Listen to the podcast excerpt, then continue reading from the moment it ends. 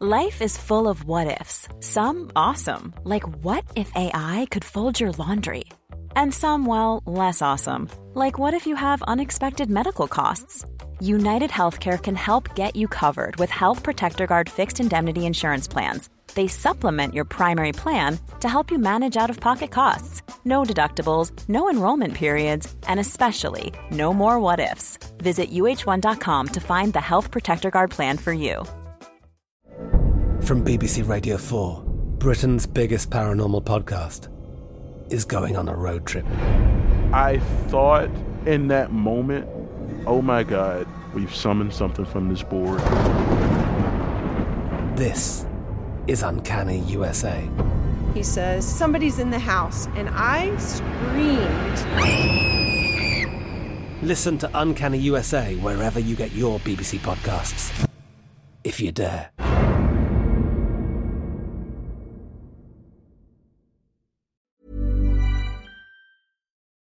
Hi, everybody. Welcome to Snow's History. We're talking Vikings again on this podcast. And Vikings podcasts always do well. It's endlessly fascinating. And they're particularly fascinating when we're being told all about Vikings by Kat Jarman. You've heard her here before. She's a bioarchaeologist. She uses cutting edge forensic techniques to uncover more about this group of people that we call Vikings. Who were they? What do they want? What were they doing? And where were they going? She's just written a wonderful new book called River Kings and it's giving us a new history of the Vikings and how they emerged from Scandinavia and tapped not into just life in Britain and Ireland, but all the way into Central Asia and connected themselves, plugged themselves in to that superhighway at the time, the Silk Roads. It's great talking to Kat. Kat has been on the podcast many times before, talking about the Vikings, but also Easter Island, weirdly. She and I are going to go on a road trip as soon as this lockdown ends, and we're going to look for some Viking sites in England, hopefully Scotland as well. So that will be something to look forward to. You can listen to all Kat's episodes of the podcast. You can see me interviewing her in Repton about the possible burial site of Ivar the Boneless. I love saying that. And she's taken part in many other History Hit projects. You can see all of those, listen to all of those over at historyhit.tv. It is a digital history channel. It's like Netflix, but just for history. It's awesome. Check it out, historyhit.tv. Go and sign up. You're going to absolutely love it. In the meantime, everybody, here is the wonderful Kat Jarman. Enjoy. Hey, Kat, thanks for coming back on the podcast. Oh, my pleasure. You've now been on quite a lot, so thanks for putting up with me. Well, thanks for letting me come back even more times. Well, you need to be on this time because you've written a huge new book about the Viking Age, but I think the main thing I took away from your book is that we in Britain are obsessed with Norse and Danish influence in the Isles. Or really, a lot of English people only think about it in England. The Viking Age started with Lindisfarne. Go really wide. Like, first of all, what should we call them? Are we going to call them Vikings? I think we haven't really got anything better to call them, unfortunately. So that word is a bit problematic, but nobody's really come up with a, good alternative. But part of the problem is that it depends where you go. So if you go to the east, which is what a lot of my book talks about, then we don't really talk about the Vikings, we talk about the Rus. And so I talk about this connection in the book. How do we know if somebody moves out of Scandinavia, how long do they stay as Scandinavian? How many generations? How do you detect that several hundred years later on? So it's tricky, but I think for now, the best we can do is to keep calling them the Vikings. Yeah, the Normans, the Russians. I mean, when do they stop being Vikings? So we're talking about Scandinavian seafaring, migrating traders, settlers, explorers, slavers. When should we date the Viking Age from, if not the assault on Lindisfarne? When do these people from the Baltic start to exercise this remarkable influence over a huge swathe of Eurasia and beyond? So I think we need to push it back a few decades at least. So that 793 Lindisfarne attack has become kind of crystallized as a start. But the more we look at it, the more we see that things are happening a few decades before that. So at least from about 750, but perhaps it isn't really so clear. I think something changes around about that time. And so we have something that started around 700 with a lot of trading networks, these huge trading settlements around the Baltic and also stretching across the North Sea and the English Channel. But then somewhere around about 750, I think there's definitely a change. So perhaps that's for now where it should start, but we keep changing our minds on it. And change, like, is that a bit of boat building technology? The Victorians had this idea that there was a sort of demographic explosion. All these young people were kind of seeking fortune and partners elsewhere. What is your sort of theory on why we suddenly start hearing about these peoples? So, this point is really when the expansion starts out from Scandinavia. This is where so much of that travel really starts to happen. But it has been happening before as well. This isn't the first time that Scandinavians work out how to get across the North Sea, for example. You just look at something like Sutton Hoo, which obviously has had a lot of attention now recently, that has very strong connections to especially Sweden and graves in Sweden. So, we know there's contact. But the raids and the attacks really do start in the late 8th century. And nobody has quite yet worked out why that happens. There's lots of theories, lots of hypotheses on that. And one of those is that there's demographic pressure, that there's even perhaps too many young and slightly violent men who need to go out raiding in search of wealth so they can get themselves a wife back home. We know there's political pressure as well. But it seems to be a really quite a complex scenario. The boat technology definitely plays a big part. It's not the reason for the attacks, but it kind of facilitates it. So it makes it possible the fact that we now have these really wonderful ships with a keel and with a sail. But even that is being pushed back a little bit. So we now know that the earliest Viking ships that we would recognize as such probably date to about 750 as well. Well, Kat, 750, isn't that around about the date of Salme? Because you have written about this, and I've been lucky enough to visit this wonderful island in the Baltic off Estonia? Yeah, that's right. Yes, yeah, I'm very, very envious. Discovered during the building of a school, I believe. An amazing ship burial, which we cannot go into all the detail now, but it's one of the most brilliant bits of archaeology, I think, of my lifetime. All sorts of weird and wonderful details. For example, it was actually not a burial, was it? We believe the ship was actually left as a kind of a monument above the ground. So we don't quite know because so much of it eroded away afterwards. It's possible that it was covered with a mound, but that's vanished, so we don't quite know. But yeah, it's actually two ships next to each other, but the largest one was really quite spectacular. In total, they contained, I believe, 41 men buried, all died of very violent injuries. And it's quite spectacular. The grave goods are really spectacular as well. There's lots of weapons, animals, sacrifices, gaming pieces. It's a really quite incredible grave. And the bent swords the symbolic bent swords, which are beautiful. Please go and look that up after listening to this podcast, everyone. It's one of the great sites. So that's 750, that's before Lindisfarne. And they seem to be from Sweden, don't they? Yeah, so there's now some really exciting scientific evidence on that, looking at those bodies. So both DNA and strontium isotope analysis very strongly support that they were not local at all, but that they came from southeastern Sweden, which is exactly what the artifacts suggest as well. So that's really backed up. So that's an important reminder that features a lot in your book that this so-called Viking Age, it occurred in the Northwest Atlantic, so the Northwest of Europe, the Isles, Normandy, of course, Paris famously. But it's just as important, there was a push to the East as well. Yeah, and I think that's what we're seeing more and more. And that's what I wanted to really point out in my book that actually those two parts of the Viking world were very, very closely connected. And we've kind of treated them as separate for so long. So you have people studying the Vikings in the West and then other people studying the Vikings in the East. And there have been sources, there have been artifacts. So we've known that, you know, it's not new that Scandinavians went to the East as well. But it's that connection, it's that link between the two that's something that we're really now starting to see just how closely connected it was. And that's through archaeological evidence, it's through objects and things turning up in England as well that are quite surprising in many ways. And so let's talk about the geography then, I guess. I love boats, as a long time listener to this podcast will attest to. It's an oft lamented fact. But what really excites me about the Vikings, they're oceanic seafarers in the West, but to the east, it's about rivers. It's kind of riverine empire. If you go in through the eastern Baltic in a shallow draft longship, where can you get to? You can get reasonably far. You can start going down the rivers but quite soon you get to some larger lakes as well. But at some point, you do need to deal with things like rapids. You need to go over land. So there's lots of portages. I think it's extremely unlikely that you can sail a ship, even though some of the saga suggested that you could sail a ship from Sweden and all the way down to the Black Sea. You probably would have to stop. You would have to drag your boats across. And we have some brilliant records that actually tell us about some of those portages and some of the ways that they dealt with that some of the local boats as well. So quite often, not talking about the big Viking ships that we might find in Scandinavia, but you're talking about smaller vessels that are really suitable for the rivers. So those sort of logistics of travel is something that we're also really starting to open our eyes to now. And why were they traveling? What were they up to? Is it fire and sword, or is it trade, exploration, curiosity, settling?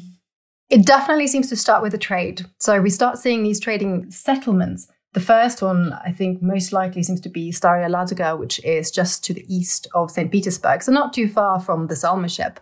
And that really is a kind of entry point into these rivers.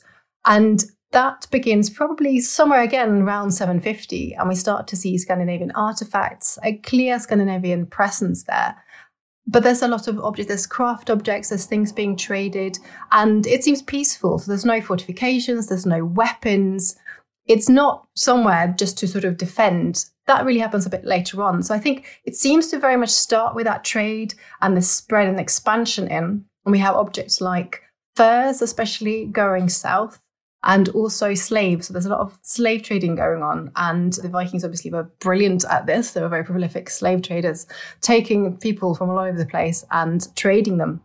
And in return, they get a lot of luxury goods, things like silver and silks, even things like spices and beads, which is one of the things I talk about in the book as well. So there's this clear good exchange. The Vikings seem really, really good at taking advantage of various natural resources that they know are really desirable in other parts of the world. And you mentioned silk, you mentioned spices. I mean, do we need to start thinking about this in terms of that avalanche of scholarship we've been hearing about over the last 30 years now about the importance of that Eurasian trading route, the kind of centrality of it. Is this the Vikings plugging into that, but coming in from the northwest? Absolutely. I think that's just what it is. And they find a way to tap into those networks. Those networks are already existing. So Silk Road networks, and they find a way of essentially just extending their own trade, building on some of those earlier connections taking over some of the local people, some of the local groups. They sort of take advantage, find a little niche, and essentially are able to very rapidly bring all those goods right back to the north. That's something we haven't really seen before the Viking Age. We see goods going to the west, and we see them going to places like Britain, but it's usually through the Mediterranean and this sort of eastern back route, which is so effective, that really starts sometime then in the 8th century. In your book, it's almost unbelievable how far east they get looking at the archaeology, what are some of the more recent finds and scholarship, and just explain to everyone just how far into Asia Viking traders and Viking goods were penetrating?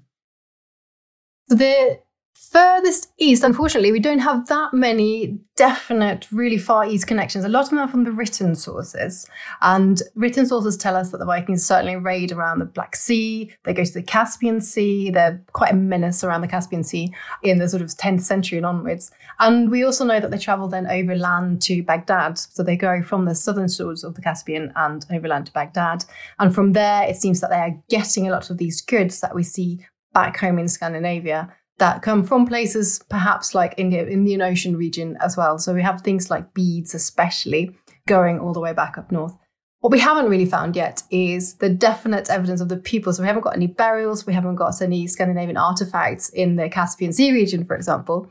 But we are starting to find some more in Turkey, for example. There's a lot of work going on in Eastern Europe, so in Ukraine, with objects with definite Scandinavian origin. So hopefully it's just a matter of time before we find something further east as well.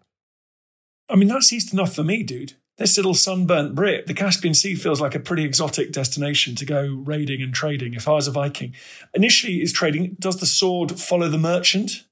I think for a while they definitely go hand in hand. And I think it's a matter of you can be peaceful if that works. And if it doesn't, you bring the sword out and you raid and you attack. So they seem very adaptable, I think. They seem very able to just see what they can take advantage of. So, especially the relationship with Constantinople and Byzantium and the trading that goes on between the Rus and the Scandinavians and Constantinople. There are lots of written sources that show us that the trading relationships are actually functioning quite well for a lot of the time. But at the same time, there are attacks as well. So it just seems to be whatever works, whatever opportunity they can take advantage of. But the trade is always there in the background. And it's clear that the goods coming into those other parts of the world, so anywhere from Constantinople eastwards, is so beneficial that it's worthwhile for other people to trade with the Vikings as well.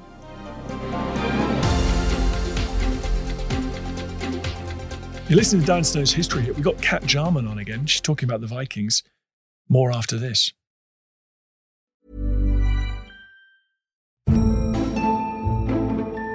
American politics are all struggle and strategy, passion and persuasion, and so much scandal. And they always have been.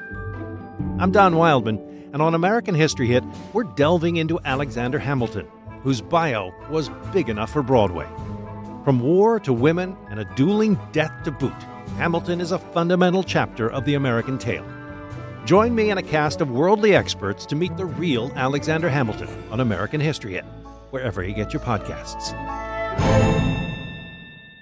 How would you like to look five years younger? In a clinical study, people that had volume added with Juvederm Voluma XC in the cheeks perceived themselves as looking five years younger at six months after treatment. Look younger, feel like you. Add volume for lift and contour in the cheeks with Juvederm Voluma XC. Reverse signs of aging by adding volume to smooth laugh lines with Juvederm Vollure XC. For important safety information and to find a licensed specialist, visit juvederm.com. That's J U V E D E R M.com. Not for people with severe allergic reactions, allergies to lidocaine, or the proteins used in Juvederm. Common side effects include injection site redness, swelling, pain, tenderness, firmness, lumps, bumps, bruising, discoloration, or itching. There's a risk of unintentional injection into a blood vessel, which can cause vision abnormalities, blindness, stroke, temporary scabs, or scarring. Talk to a licensed specialist to find out if it's right for you.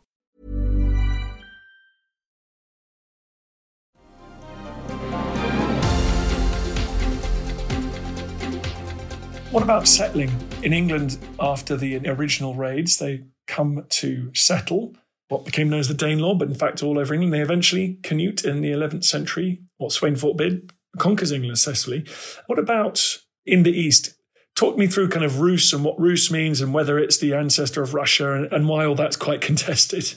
Yeah, so this is a really big multi-million pound question actually that everybody wants to answer. How many of the Scandinavians really did settle there and are they one and the same as the Rus? This word Rus, this name, is a really interesting one, and it's actually one that we first hear about in one of the Frankish annals, so from what is now France. It's an entry from the year 839, and it's in an account of a visit made to Louis the Pious, who was the emperor at the time. So he has this group, a delegation coming from Byzantium, and they bring with them some people calling themselves the Rus, and he had never heard of the Rus before. And he was very suspicious. He thought they were probably spies. And he interrogated them for quite some time. And eventually they explained a bit further and they said that they were Swedes, basically. So who we would call the Vikings. And this is in, in the early 9th century. And then later on, that same name appears again in documents like the Russian Primary Chronicle, which is a sort of origin story for the, the Russian state, which we don't quite know whether it's true or not. And in this one, we hear that in the 860s, there's complete turmoil in the land of the Slavs, so what's now Russia and, and Ukraine especially. And they ask for help, essentially, from this group coming from the north, asking them to help them rule over their country because they can't do it themselves. And the call was answered by somebody called Rurik and his brothers, and they essentially come and set up the state of the Rus, which then becomes the Russians or the Russians.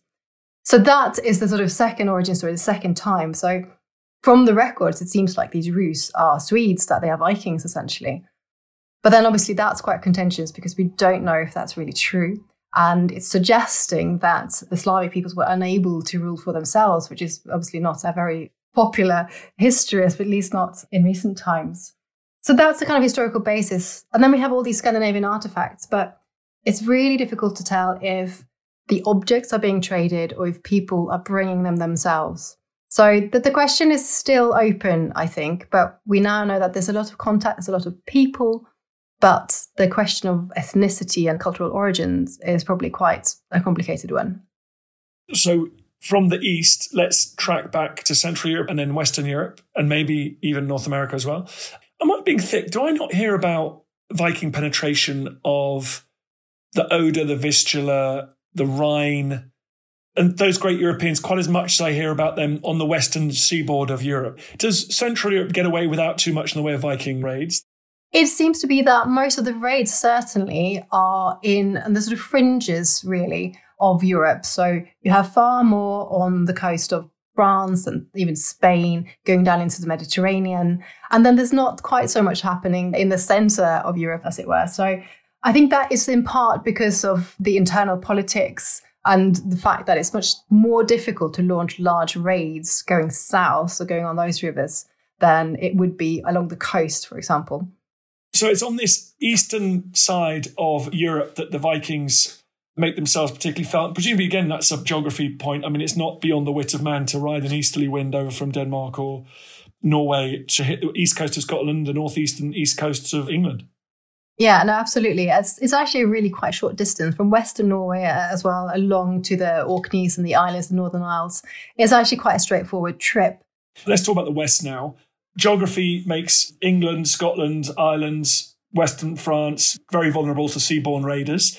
What brings the Vikings west?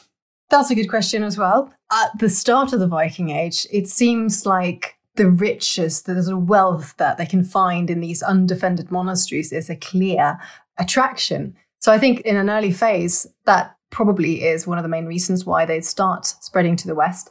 But then quite soon, we have people uh, definitely in search of settlement. So one of these theories for why the Viking Age kicked off in the first place was demographic pressure that people did not have quite enough land, not enough farmland, that there was political competition back home, especially in places like Norway.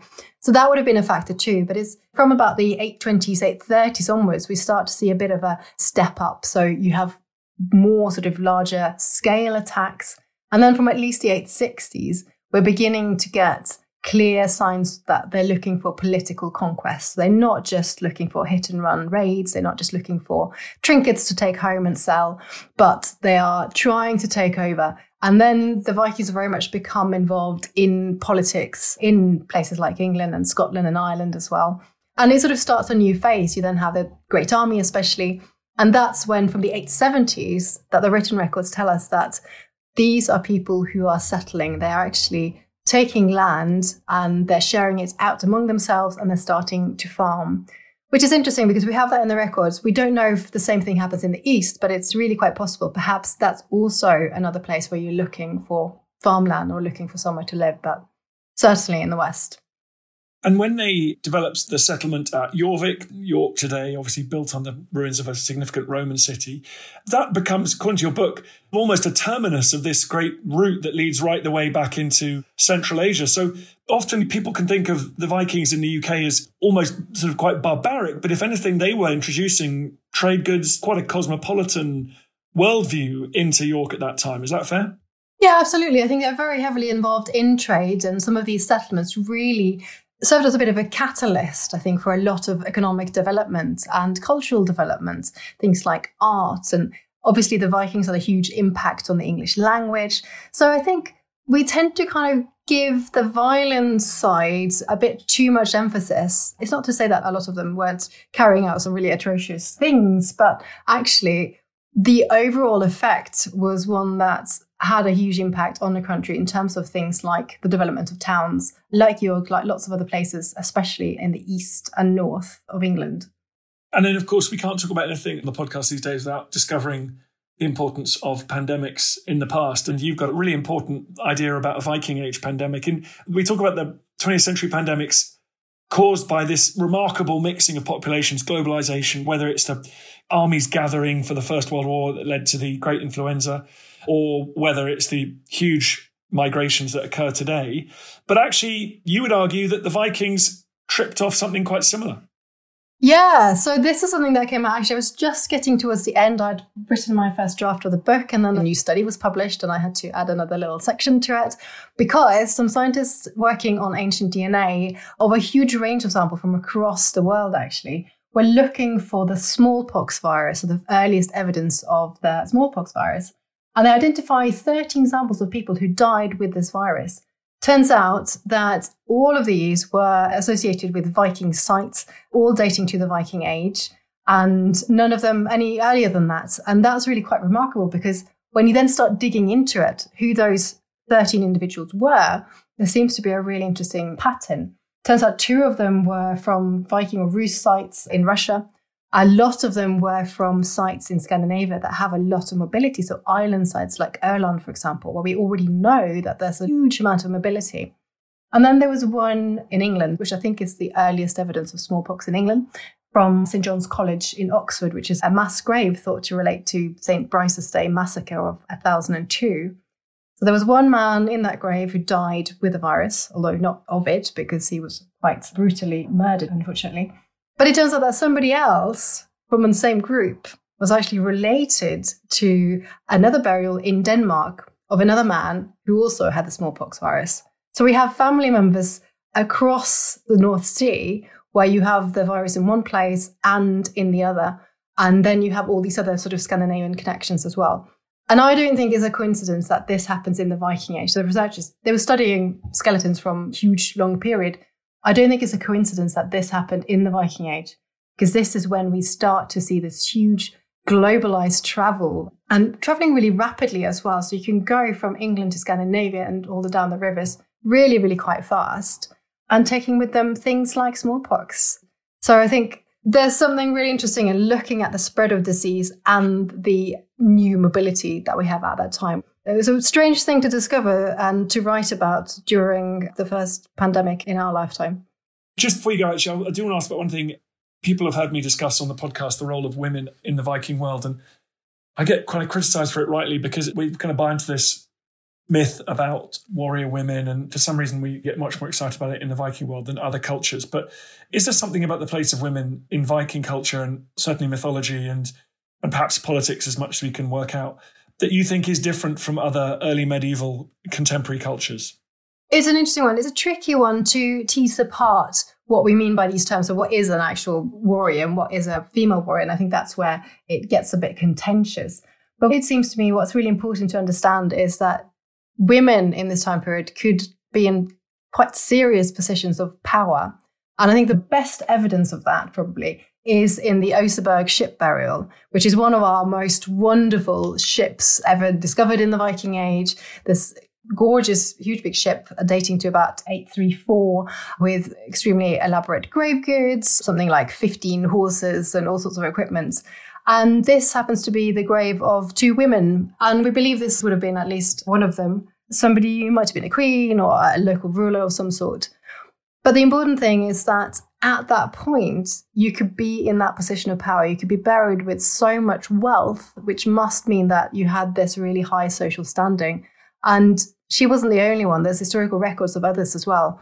So whether or not they were fighting, I think to me that doesn't really matter. It's, it's the fact that we have these women who are playing a huge part in politics and in society, which I think is quite unusual from other times. And we don't necessarily know about them from the written sources, but they are there. Well, thank you very much for that, Kat. Thanks for coming back on the podcast. Tell everyone what the book is called.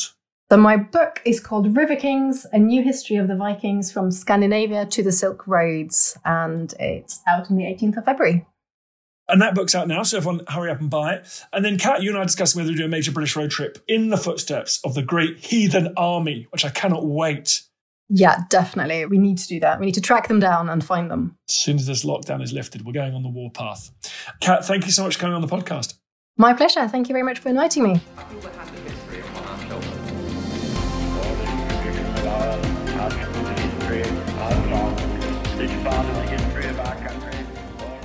hope you enjoyed the podcast. Just before you go, bit of a favor to ask. I totally understand if you don't want to become a subscriber or pay me any cash money. Makes sense. But if you could just do me a favor, it's for free. Go to iTunes or wherever you get your podcast. If you give it a five star rating and give it an absolutely glowing review, purge yourself, give it a glowing review. I'd really appreciate that. It's tough world out there, law of the jungle out there, and I need all the fire support I can get. So that will boost it up the charts. It's so tiresome. But if you could do it, I'd be very, very grateful. Thank you.